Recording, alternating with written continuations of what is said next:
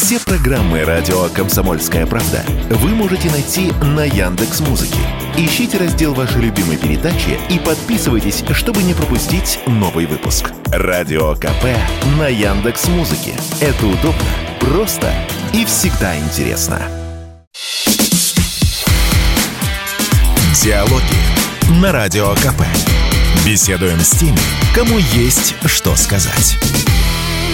Микрофона Владимир Варсобин, и у нас новый гость, свежий для радиостанции «Комсомольская правда», сравнительно свежий по сравнению с другими нашими гостями. Очень надеюсь, что я сегодня свежий точно в любом случае. Да, которые здесь сейчас в течение живут и ночуют. Никита Сергеевич Данюк, заместитель директора Института стратегических исследований и прогнозов РУДН, член Общественной палаты э, Российской Федерации. Здравствуйте, Никита Сергеевич. Здравствуйте, уважаемые слушатели и зрители «Комсомольской правды». Поговорим о наших э, делах, о наших, нашей жизни, э, которая подкидывает каждый день нам э, интересные новости. Ну, например, глава Госдумы, имеется в виду председатель Госдумы, заявил, что уехавшие негодяи, цитирую, живут безбедно благодаря нашей стране, находясь за границей, все цитата, сдают в аренду недвижимость, продолжают получать гонорары за счет российских граждан. То есть ну, какой там третий э, у нас, или четвертый человек в государстве, третий все-таки человек в государстве э, э, предложил наказывать иммигрантов, те, кто имеет другую точку зрения и считает возможным ее высказывать за границей, лишать квартир, лишать банковских счетов и все, что здесь он заработал. И его поддержал, кстати говоря, вот, кстати говоря, очень симптоматично, что Клишес допустил конфискацию имущества иммигрантов за дискредитацию армии и экстремизм. Правда, заметил, что нужно э, необходимы формулировки состава уголовного преступления, нужно внести соответствующие поправки. Уголовный кодекс, заметил Андрей Клишес. У меня вопрос такой, э, Сергеевич, а почему это все именно сейчас э, возникло? Вот почему вот эти... Э, нет, раньше они были такие спорадические э, комментарии наших политиков. Но вот так, чтобы уже как будто уже подготовлено решение, и уже и Клишес, и Володин, я думаю, скоро подключатся другие наши спикеры. Вот а почему именно сегодня? Э, ну, на мой взгляд, э, это то время, которое в том числе и многие высокопоставленные чиновники оттягивали. Время такое, время военное, и общество перестраивается, и чиновники перестраиваются в рамках этого. А заявление, мне кажется, громкое. С точки зрения каких-то политических технологий, на мой взгляд, оно, безусловно, придаст а, политического веса, в том числе и э, Вячеславу Володину, если не ошибаюсь, все-таки с точки зрения иерархии э, он э, четвертый человек в стране, потому что глава... Четвертый, да? Я все путаюсь, да, третий или четвертый. Да, да, глава значит, э, сенаторского корпуса стоит выше. Но сейчас не в этом дело. И, естественно, Володин таким образом внутри вот этой информационной повестки показывает, куда должны двигаться в том числе депутаты под его руководством, какие законодательные инициативы могли бы быть. Или пытается угадать. Ну, либо пытается угадать, либо, ну давайте прямо скажем, либо уже вообще все предрешено, и это просто информационная кампания, которую он начал для того, чтобы уже решение, которое в тех или иных, я не знаю, там башнях Кремля, э, столовой Государственной Думы или еще, может быть, казематах Лубянки уже было принято, но для того, чтобы народу и обществу его объяснить, э, решили выбрать... Э, Информационно обслужить. Вячеслава Володина. Ну, информационное сопровождение, назовем это так. Важный момент. Вы когда эту новость рассказывали, вот это тоже очень важно. А, произошла такая не то, что подмена понятий, небольшая манипуляция. Может быть, вы это сделали ну, не целенаправленно, хотя вы, конечно, большой специалист. Вот, мне кажется, что целенаправленно.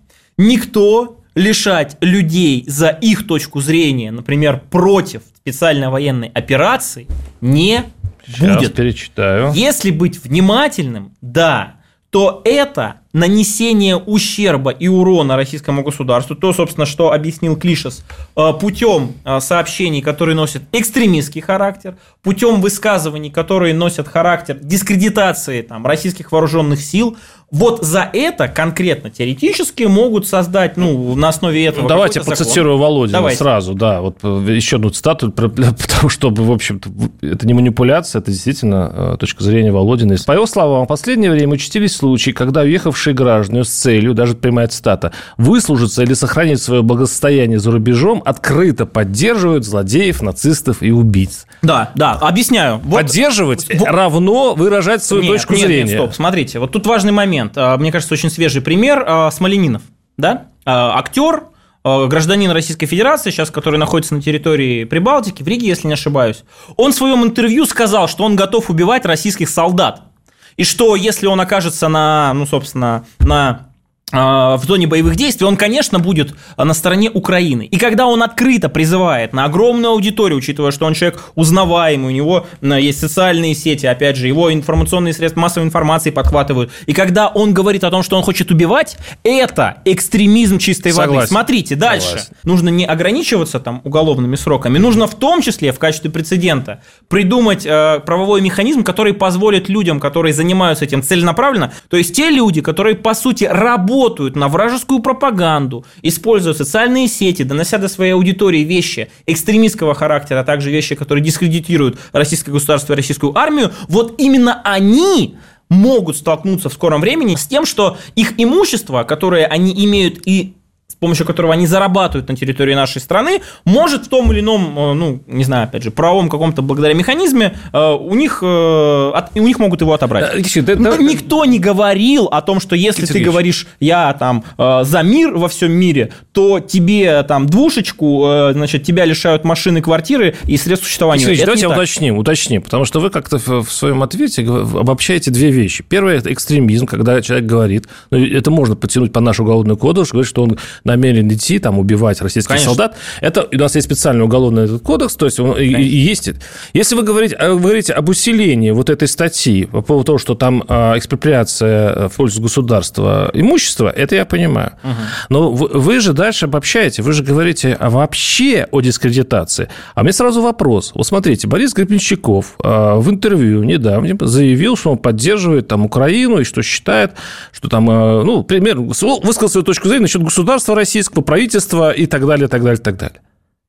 Согласитесь, разные вещи. Когда человек говорит о том, что он готов пойти убивать, а другой человек говорит при этом, что, в общем, у него такая точка зрения, он никого убивать не призывает, но он считает, что вот эти, эти, эти неправы.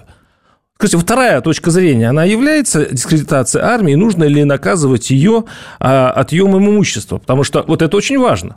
Человек, который имеет такое влияние на аудиторию, человек супер-мега узнаваемый, хочет этого Гребенщиков или нет, он сейчас фактически своими заявлениями, ну, если покопаться, выступает на стороне Украины. Он, безусловно, должен нести ответственность. В какой форме? Вот здесь вот, слава богу, у нас еще действует худо-бедно закон, экспертиза.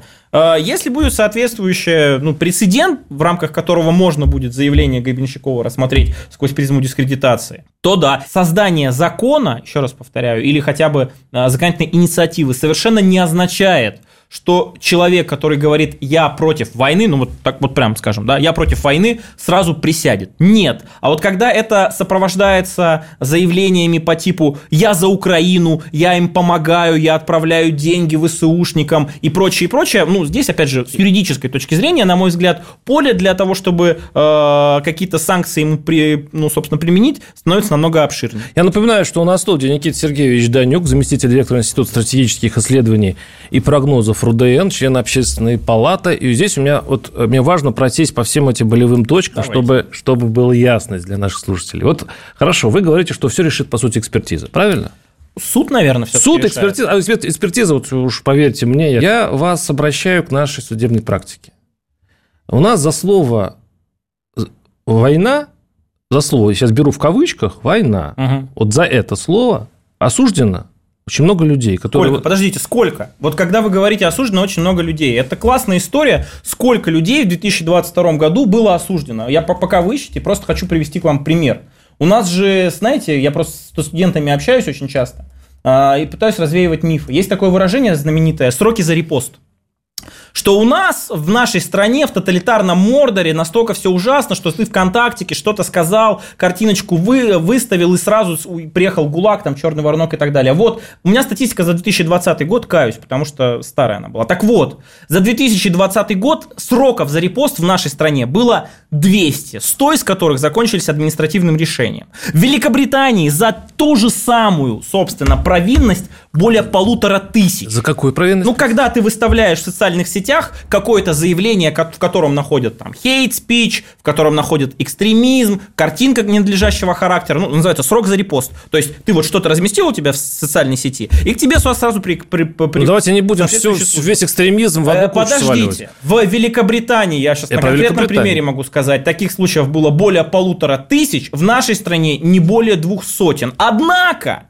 Общество, ну так работает, это, ну, информационные технологии так работают. Знаю, что это в нашей стране тоталитарный мордор, это в нашей стране нельзя нажать там какую-то кнопку, потому что обязательно приедут сотрудники из центра Э, там, ФСБшники, там, я не знаю, росгвардейцы, и сразу тебя завинтят. Поэтому, когда вы говорите, что у нас многих посадили за слово «война», вот многих это понятие относительное. Скольких посадили за слово «война»? Давайте К июлю этого года, прошлого года, около сотни человек. 100 человек за слово «война». Около 100 человек преследуются по статье за фейки, значит... Э, вот смотрите, опять, по статье за фейки. Фейки – это одно дело. Когда просто человек произносит слово «война», это другое. Я ни разу не слышал, я даже честно могу сказать, сам своих, э, ну, мы пытаемся, естественно, э, всеми силами на, там, на наших ресурсах руководствоваться предписаниями, в том числе Роскомнадзора, потому что, согласно Роскомнадзору, да, да, да. это специальная военная операция, не военное вторжение и так далее. Но, когда ты обсуждаешь эту тему, слово «война» всегда произносится. Мы стараемся его запикивать, если понимаем соответствующий да, контекст. Да, да. Но ни разу, сколько я слышал э, слово «война» от э, кучи там либеральных журналистов, общественных деятелей, экспертов, ни один не присел. При... Вы меня ж простите. Мы прервемся сейчас. Я напоминаю, что с нами э, Никита Сергеевич Данюк, заместитель директора Института стратегических исследований, прогнозов РУДН, член Общественной палаты России. Диалоги на Радио КП. Беседуем с теми, кому есть что сказать. Микрофона Владимир Варсобин. Мы продолжаем э, наш э, разговор с Никитой Сергеевичем Данюком, заместителем директора Института стратегических исследований и прогнозов РУДН, членом Общественной палаты России. Да, мы сейчас, э, в общем-то, углубились в тему уже судебных последствий. Юридические такие. Юридических последствий. Да, я... Нет, я скажу так. Как говорится, истина где-то рядом, да, как в одном уфологическом сериале это говорится. Но э, есть понимание рисков. То есть мы все ходим под Богом, и мы э, понимаем, что люди часто не успевают за нашим законодательством. И вот это вот эта осторожность, когда уже а, сейчас будет э, возможность э, лишиться уже имущества за определенные слова, да, я, э, в этом случае, я так понимаю, наше государство хочет, чтобы все, ну, как сказать, чтобы было молчание с той стороны, чтобы не было критики. Я за свою длинную профессиональную жизнь знаю, выучил один маленький урок. Неудобную критику, в принципе, заткнуть можно, но только Э, простите меня, сейчас посмотреть телеграм-каналы по поводу дискредитации армии и так далее. Сколько на самом деле военкоров, сколько на самом деле там условных стрелковых и так далее критикуют, и, кстати, за дело – некоторых специалистов и прочее. Но бывает, ну, всегда бывает в любом деле, что ну, ну где-то нужно подправить, где-то нужно э, заметить. Да целому государству российскому надо послушать умных людей, даже если они кричат, и, и э, какое-то здравую, здравое зерно их рассуждений как-то уловить. Мы не, э, не рискуем оказаться в полном вакууме за, за э, запуганной пустоты и, и тишины не, не, не получится, что это государство себе сработает во вред? Очень правильная аналогия, мне кажется, блестящая даже. Я в этом плане считаю, что ни о какой тотальной цензуре в нашей стране в нынешних условиях говорить нельзя, и более того, она вредна. Объясняю почему. Если уж и нужно было это делать, то делается это не за несколько месяцев и даже за несколько лет. Общество которая выросла в совершенно другом информационном пространстве, где можно было вообще до недавнего времени вообще делать все, что угодно, оно по определению будет отторгать навязываемую государством тотальнейшую, там, условно, военную цензуру, и ничего, прошу прощения, хорошего из этого не получится. Вы э, произнесли фразу Стрелкова, Игоря Ивановича. Я читаю канал Стрелкова. А, пожалуйста, не сажайте меня за это. Я надеюсь, это пока еще не дискредитация, ничего и так далее. Для чего я это делаю? Во-первых, потому что в нынешних условиях э, действительно информацию для того, чтобы ну, там, составить картину о том, что реально происходит на фронте, какие решения принимаются, какие не принимаются, для этого нужно всегда использовать несколько источников. Но это такие какие-то базовые истории, да, журналисты, я думаю, да и студенты простые, все, все это знают. Да я и про... Составляешь реферат, нужно несколько источников. Я нашим далее. слушателям Ссылки советую, в общем, чтобы, чтобы сделать себе настоящую картину мира, да. Э, читать разные да. источники. Да. При этом э, Стрелков один из людей, который формирует, ну, вот такое общественное мнение вокруг специальной военной операции. Помимо этого у нас есть другие, например, военные корреспонденты. Замечательный Александр Коц, да, корреспондент «Комсомольской правды», низкий поклон. Евгений Подубный. Александр Сладков, Семен Пегов, Владлен Татарский, старший Эд, пользуясь случаем, передаю вот, своим знакомым огромный привет. А, мне кажется, они делают очень большое дело. Там, Юрий Подоляка и так далее. Вот все они а, создают некий информационный массив, да, сопровождение там, информационного специальной военной операции. И я на протяжении этих 10 месяцев уже 11, кстати, надо уже запомнить, да, 11 месяцев, что заметил? Каждая проблема, которая обнажается конкретно на Земле в контексте специальной военной операции, боевых действий, появляется и у Стрелкова, и у Коца, там, и у Подубного, и у Пегова, у Сладкова, и у Владлена Татарского просто под разным углом, под разными точками зрения. Иными словами, никто ну, как мне кажется, в нашем государстве, если бы захотели, попытались бы, ну, мне кажется, это было бы бесполезно и даже во вред. Никто не пытался за все эти 10 месяцев сделать так, чтобы военкоры молчали о проблемах, чтобы блогеры, которые освещают эту тему, замалчивали, говорили, как, например, на Украине о том, что у нас только победы, потому что история, например, с перегруппировкой там в Харьковской области, все мы прекрасно понимаем, да, как, ну, как отнеслись люди в нашей стране, в первую очередь, э, ребята, офицеры, там, пацаны, которые выполняют задачи специальной военной операции, к официальной формулировке перегруппировка, да, или там сложное решение по Херсону. Все проблемы, которые есть, существуют. Причем, ну, у этих ребят, я не знаю, у Коца я последний раз э, был сколько там, 600 тысяч подписчиков. Это он, он сам, по сути, является медиа, да, таким средством массовой информации. И что-то я не видел, что его риторика э, кардинально изменилась, и он стал только рассказывать о каких-то сплошных победах. То же самое могу сказать там про там, про Владлена, про Подоляку и так далее. Все о проблемах говорят. Проблема, точнее, не проблема, а Суть заключается в том, как ты это делаешь. Вот э, вы Игорь Ивановича произнесли, на мой взгляд, да, э, он это делает э, с, ну, такой, не могу сказать, деструктивных каких-то позиций. Но он это делает эмоционально, он это делает э, не так, как те э, военкоры, которые сотрудничают с государством. И я понимаю, почему он это да. делает, но при этом считаю, это тоже очень важно, что до тех пор, пока государственные институты не нашли в его э, изречениях, пусть и очень радикальных, я надеюсь, они этого не найдут, потому что он делает, как мне кажется, важное дело, э, какого-то состава, он этим продолжает заниматься. Ни о какой тотальной цензуре Подождите, подождите, подождите. Я вот, мы сейчас углубляемся просто в эту тему, это очень здорово, но э, у меня вопрос был связан даже не, не, со, не совсем с этим, немножко с другим. То есть э, мы просто э, ну, говорите, создаем, бут... создаем законную дубинку. Ну да. Да, это как у нас, как э, закон, что дышло, куда повернешь, туда и вышло. А, и получается, что само государство будет решать, что дискредитирует, а что нет. А так оно и работает. Само государство всегда решает, что является нарушением закона, который оно только а что как, создало. А как это застрахует тех, которые сейчас борются? Вот вы сейчас говорите, что вот это, это сторона э, света и добра, да, которые сейчас критикуют. А что их... Э, не, не грозит ли им, что государство вдруг решит, ну, что они вот уже и для них вредны, и они повернут вот эту самую уже формирующее орудие против вот этих патриотически настроенных значит, сил. Значит, и уже можно развернуть в любую сторону. Я абсолютно согласен. То внимание, которое уделяется со стороны того же президента, вы знаете, не только отчеты официальные бумажки от Министерства обороны и Генштаба получает, он с военкорами встречается на закрытых встречах. Военкоры, э, честь им и хвала, Э, уж простите, имеют, э, скажем так, стальные нервы для того, чтобы не побояться искать. Вы знаете, вот у вас тут в отчетах вот так, а на земле обстоят дела вот так. описываете систему, при которой кто-то решит. Нет. Это не закон. Я, это, вот, я, я вот говорю как, о том, что как президент история... решит, так и будет. Я кто говорю, будет э, прав, кто будет виноват. Я говорю о том, что А закон история... позволяет это делать по-любому. Закон позволяет. Покажите мне конкретный прецедент, ну, опять же, если этот закон будет создан, который показывает, что этот закон работает во вред и тогда мы с вами сможем обсуждать ну, историю про то, что да, пытаются зачистить просто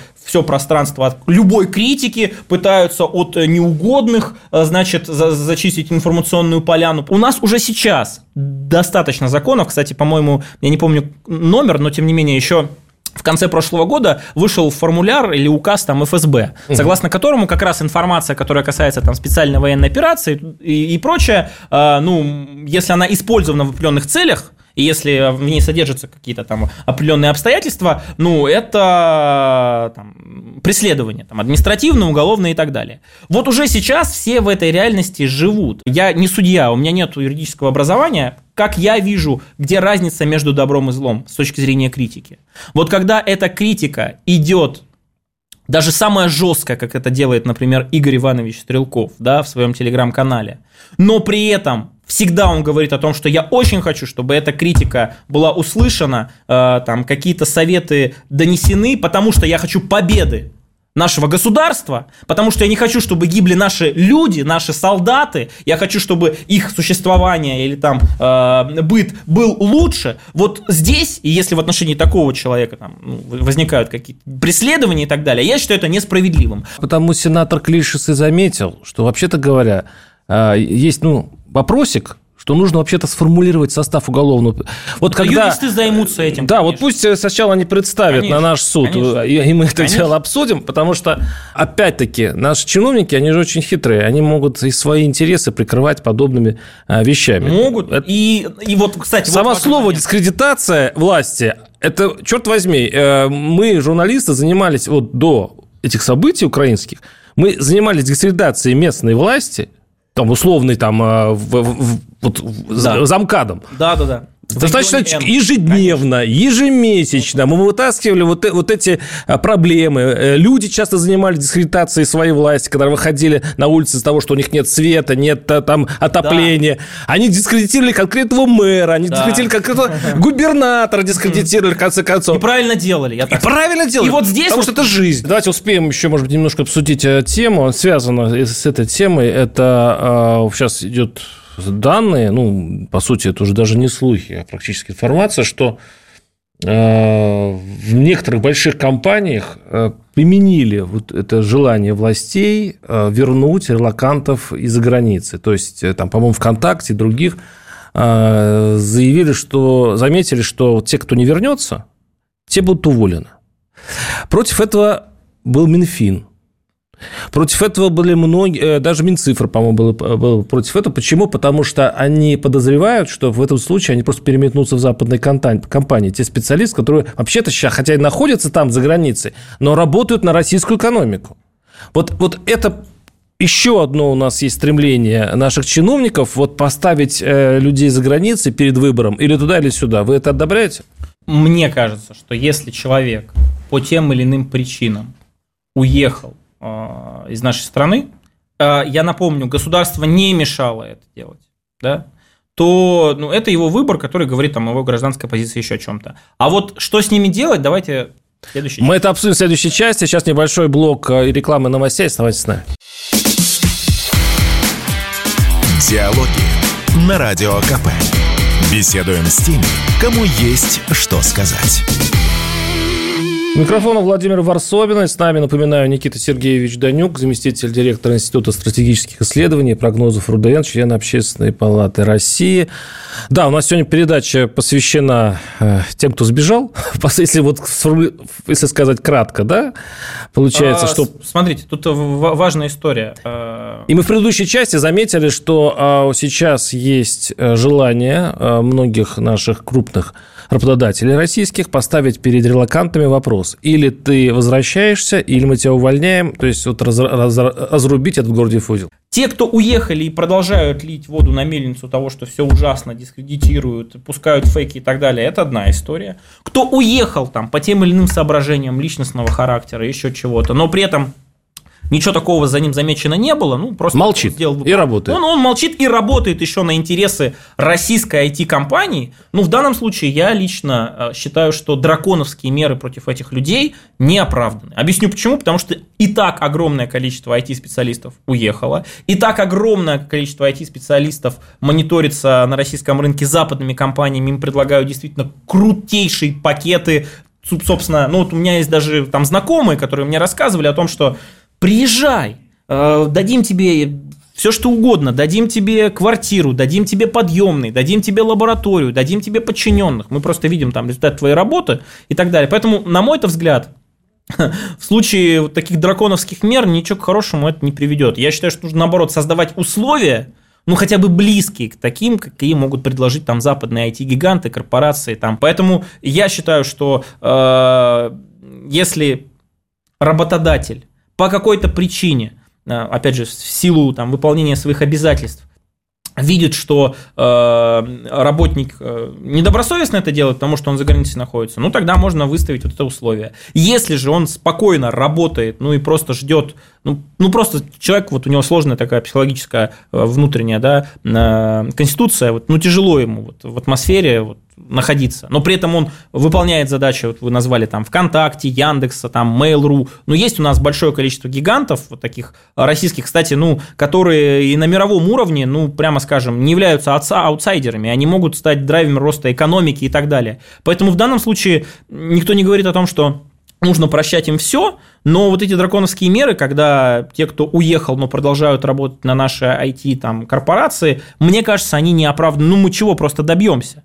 Я не большой специалист конкретно в этой теме, но мне кажется, намного более эффективно создавать условия, благодаря которым люди могут получить э, ну, базис такой. То есть и границы и не смотреть и, за границу. И границы не закрывать? А, я против закрытия границ, да. Ну, собственно, история же с э, уехавшими, она показывает, что э, люди, во-первых, были на панике. Ну, это, во-первых, история связана с мобилизацией, как мы помним, да, в первую очередь.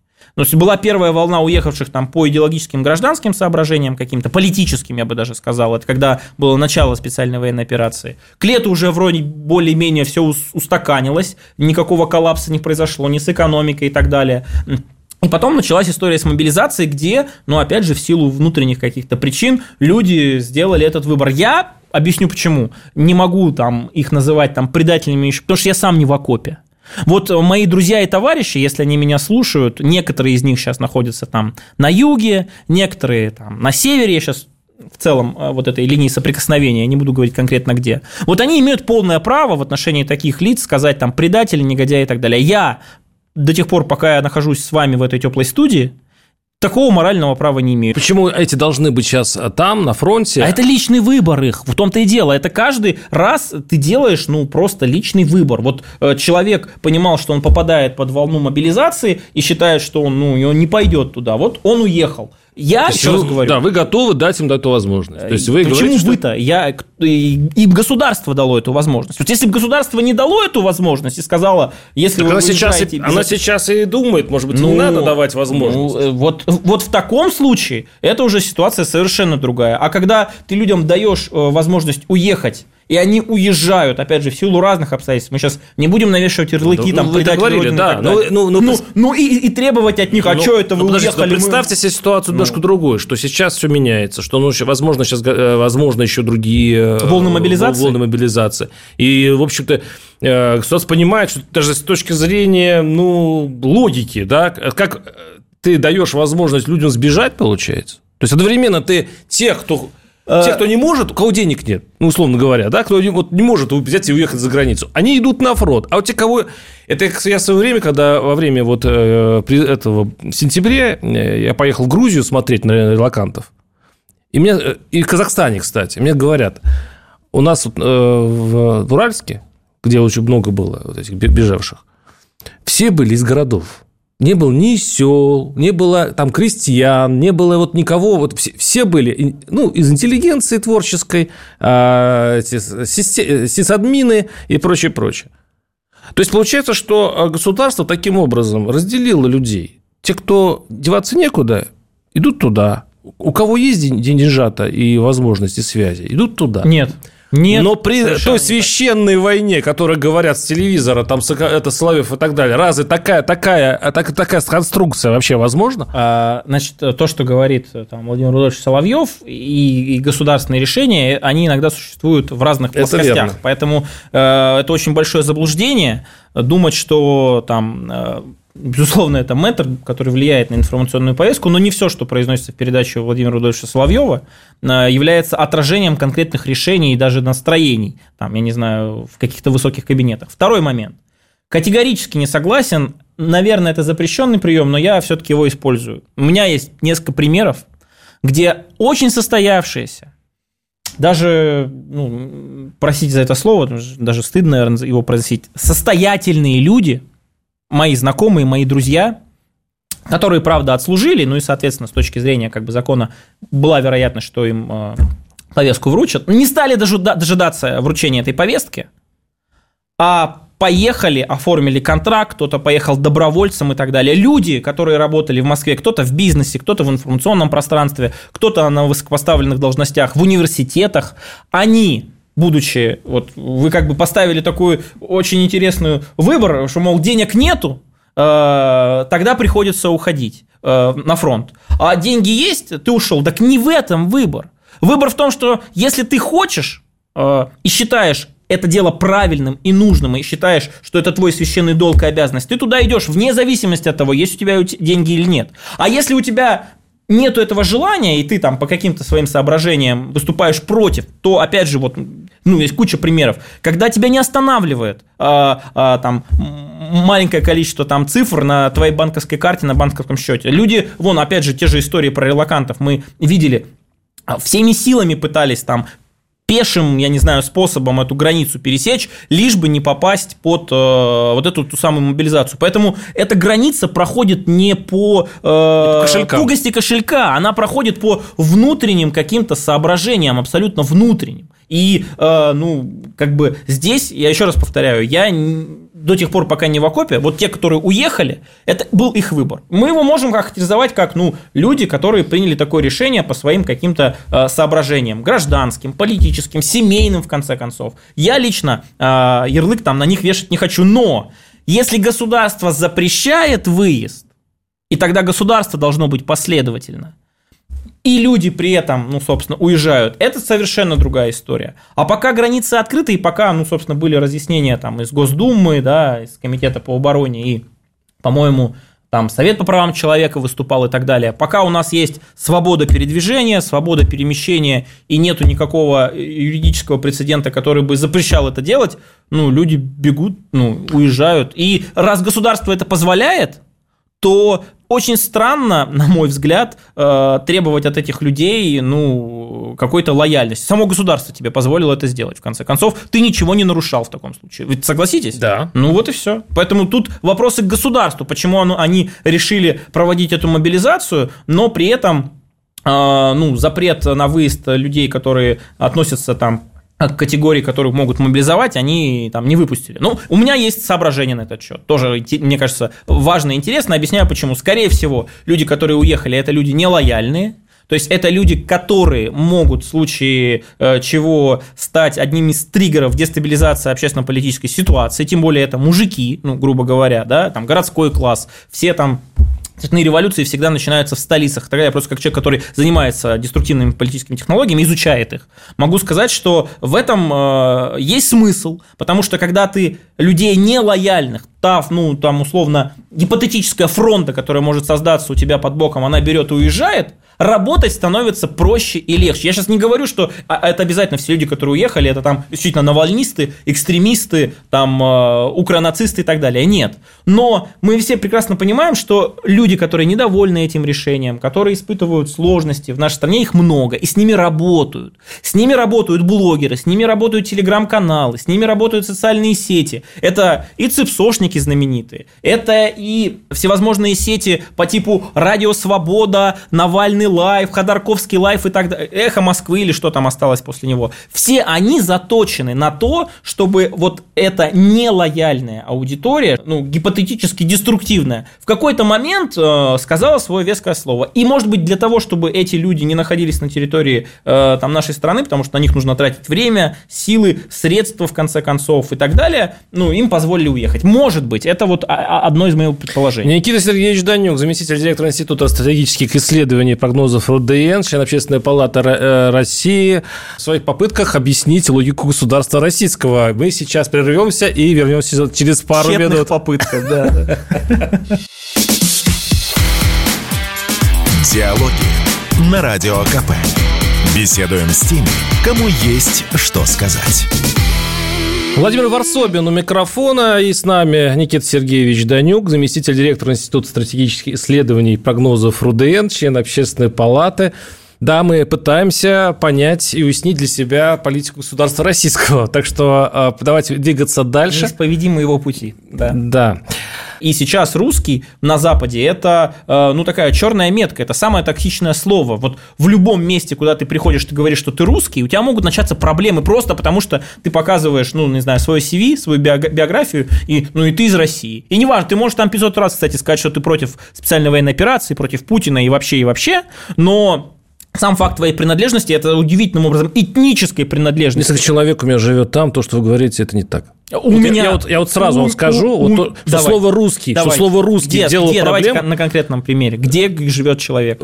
Франция, а, Литва, а, Турция – ну, сейчас надо вспоминать еще. Ну, Сербия, конечно, несколько человек, ну, там понятно. Ну, наверное, свою, Турция, свою Сербия, тут как бы понятно. Да, да. Вот по поводу Франции и Литвы, смотрите – Значит, э, скажите мне, пожалуйста, какая вероятность, ну, опять же, если у вас есть конкретный пример, э, какое отношение к людям с русским паспортом, да, которые приехали после там, э, начала на бытовом, уровне, на бытовом уровне ничего такого нет. На государственном. А, вы сейчас ну, про, про чиновников говорите? И, и про чиновников, и про работодателей.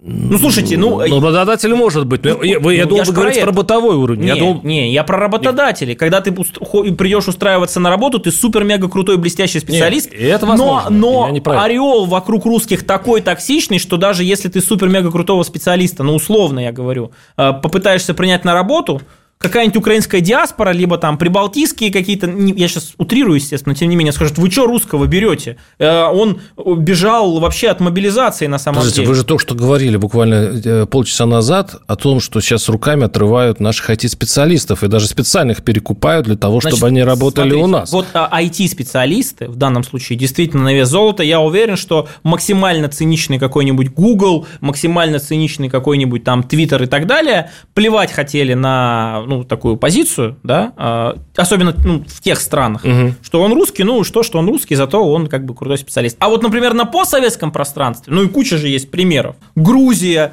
Прибалт, я уж про Украину даже не вспоминаю, не знаю, кто туда сейчас может поехать из нашей страны, мне кажется, это в принципе невозможно. Вот, там, где просто за сам факт того, что у тебя там российский паспорт, и неважно, осуждаешь ты или не осуждаешь, тебя, на тебя наплюют. О, вот, вот вам история, помните Овсяникову, которая на да, да, канале? Да, да, да. Посмотрите внимательно, уважаемые зрители и слушатели, ее стремительный карьерный рост.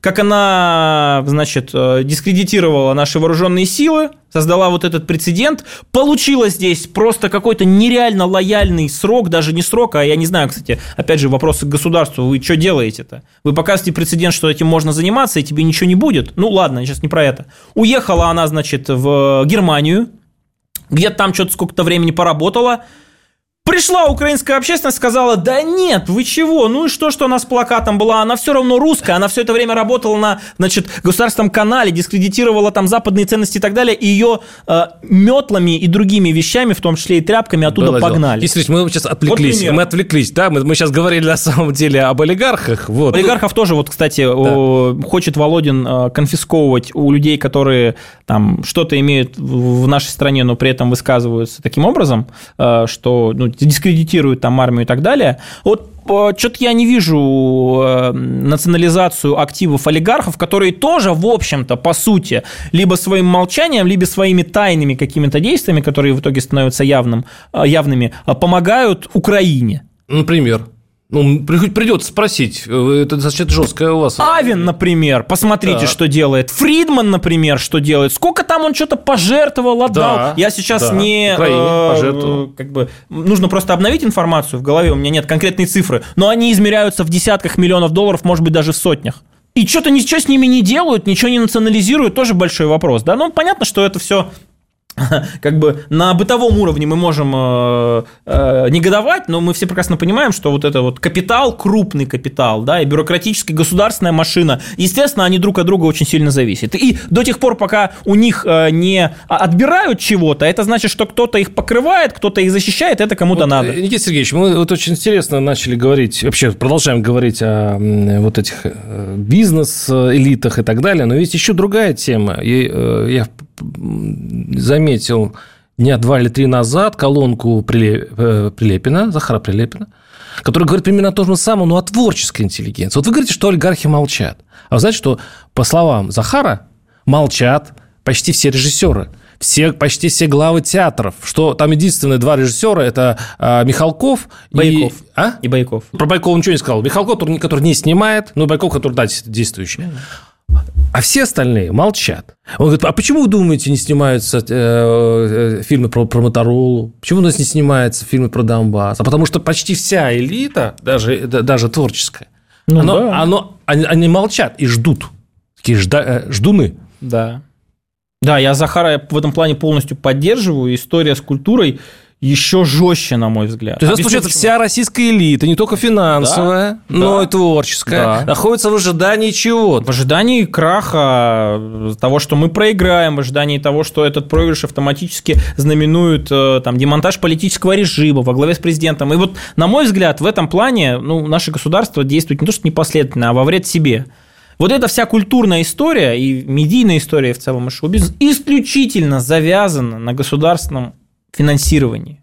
Не надо рассказывать про то, что театры у нас на самоокупаемости. Я просто тоже там этими вещами занимался в свое время. Я прекрасно понимаю, что у нас подавляющее большинство все получают соответственные деньги из ресурсов, ну там, Департамента культуры Москвы, там, Петербурга и так далее. И для меня странно, если есть государственная повестка, если есть государственный ресурс, почему не использовать культурное информационное пространство для того, чтобы, ну, в том числе работать с обществом и показывать, почему мы делаем эту операцию, для чего мы это делаем. А у нас действительно Президент об этом сказал, и ничего не происходит. Вот вообще ничего. Ну, что-то, может быть, для вида снимают, какие-то э, вещи, знаете, чтобы отчитаться. Но вот в глобальном информационном пространстве я, так же, как и Захар Прилепин, вообще не вижу того, что э, в культурной нашей жизни появилась э, хоть какой-то отсыл, отсылка, референс там, к специальной военной операции. И это, опять же, возвращает нас к тому, о чем мы говорили по поводу того, что эта бюрократическая машина, она столько лет сама вот сама себя создавала, сама себя кормила вот для тех целей. 24 февраля 2022 года все это отменило решением президента. Но э, э знаем же э, прекрасно, что э, вот он пример просто наглядный. Вот ты, ты, ты приходишь э, куда-нибудь э, за какой-нибудь услугой, э, вроде заплатил деньги, директор тебе сказал, мы тебе все сделаем. А в итоге раз и исполнитель не делает так, как нужно, либо вообще ничего не делает и так далее. Ты приходишь, как бы, говоришь, ну, я же должен, как бы, результаты вашего труда ну, да, да, да. получить. А ничего не происходит. Вопрос, виноват ли директор? Ну, наверное, только в том, что он не делает никаких там кадровых, жестких, в том числе, решений по отношению к этим исполнителям. Но, на мой взгляд, кадровые я не побоюсь это слово, это нормальное слово, я сейчас не призываю там к 1937 году, а то я как-то сказал эту фразу в эфире там одной радиостанции, сразу украинская пропаганда, а, значит, мои слова взяла и раска- начала рассказывать о том, как Данюк призывает к сталинским репрессиям. Кадровые чистки, что это такое? Это когда люди, как я уже говорил, которым дали какие-то поручения и которые обладают полномочиями, обязательствами, там, ресурсами, бюджетами и так далее, эти поручения саботируют, либо делают через одно место. И вот в этом случае, если это происходит в режиме ну вот, военного времени, должны приниматься очень жесткие кадровые решения. Я этих решений не увидел, ну, я не знаю, по, почему По Жванецкому, может, что-то в консерватории надо менять. Понимаете, сейчас получается государство в пылу а, вот этой наших э, кризисов военных и прочих, и экономических и прочих, оно под, идут призывы чтобы оно обновлялось по ходу движения. То есть, можно ли в такой критической ситуации перестроить такой тонкий и, и давно сложный механизм? Абсолютно правильное замечание. Вот э, в этом плане, э, опять же, версия, почему не происходит. Все же говорят о каких-то кадровых перестановках, не пусть слово, там, про, Мин, про Минобороны говорят, про Генштаб говорят, про министерства соответствующие, которые там провалили, сделали там недобросовестно и так далее. Почему этого не происходит? И вот действительно объяснение, что в условиях э, такого давления беспрецедентного, внешнего давления, внутреннего давления, когда вот этот бюрократический аппарат, ну, он э, со скрипом, но хотя бы хоть что-то делает, это всегда лучше, чем пытаться абсолютно там всех уволить, назначить новых людей, а у нас, по-моему, президент неоднократно об этом говорил, что если министра у нас какого-то назначают, то министерство начинает работать более-менее через полтора-два года, потому что это же целая цепочка, угу. да. И когда у вас этих полутора-двух лет нет, приходится иметь дело с теми, собственно, кто работает, кто пусть и саботирует, но, по крайней мере, знает, как это Ну делать. вот вы сами на себе вопрос Нет, ну, ответили. Но, а, а вот тут важный момент. А прецеденты это создавать никто не мешает. Я считаю, что полностью там обновлять систему, это десятилетия нужны, и вообще другая культура управленческая нужна, идеология нужна. Но в случае, когда ты должен показать обществу, что государство реагирует и достаточно ну, э, остро реагируют на какие-то вопиющие случаи халатности, непрофессионализма и саботажа, но этого нет. И вот, вот э, как бы это, может быть, не прозвучало уж совсем как-то жестко и радикально, ну, показательные какие-то дела, показательные истории, когда вот человеку дали Ой, поручение, а он все. Это мы можем. Про... У нас есть память, мы можем. Васильеву имеете в виду? А? Васильеву? Нет, да, я так, более так ранние пример. года. Насчет судебных процессов, э, кстати, это не только Сталин, это и Хрущев и прочее. С нами был Никита Сергеевич Данюк, заместитель директора Института стратегических исследований и прогнозов РОДН, член Общественной палаты. Спасибо, Никита Сергеевич. Спасибо До свидания. Диалоги на Радио КП. Беседуем с теми, кому есть что сказать.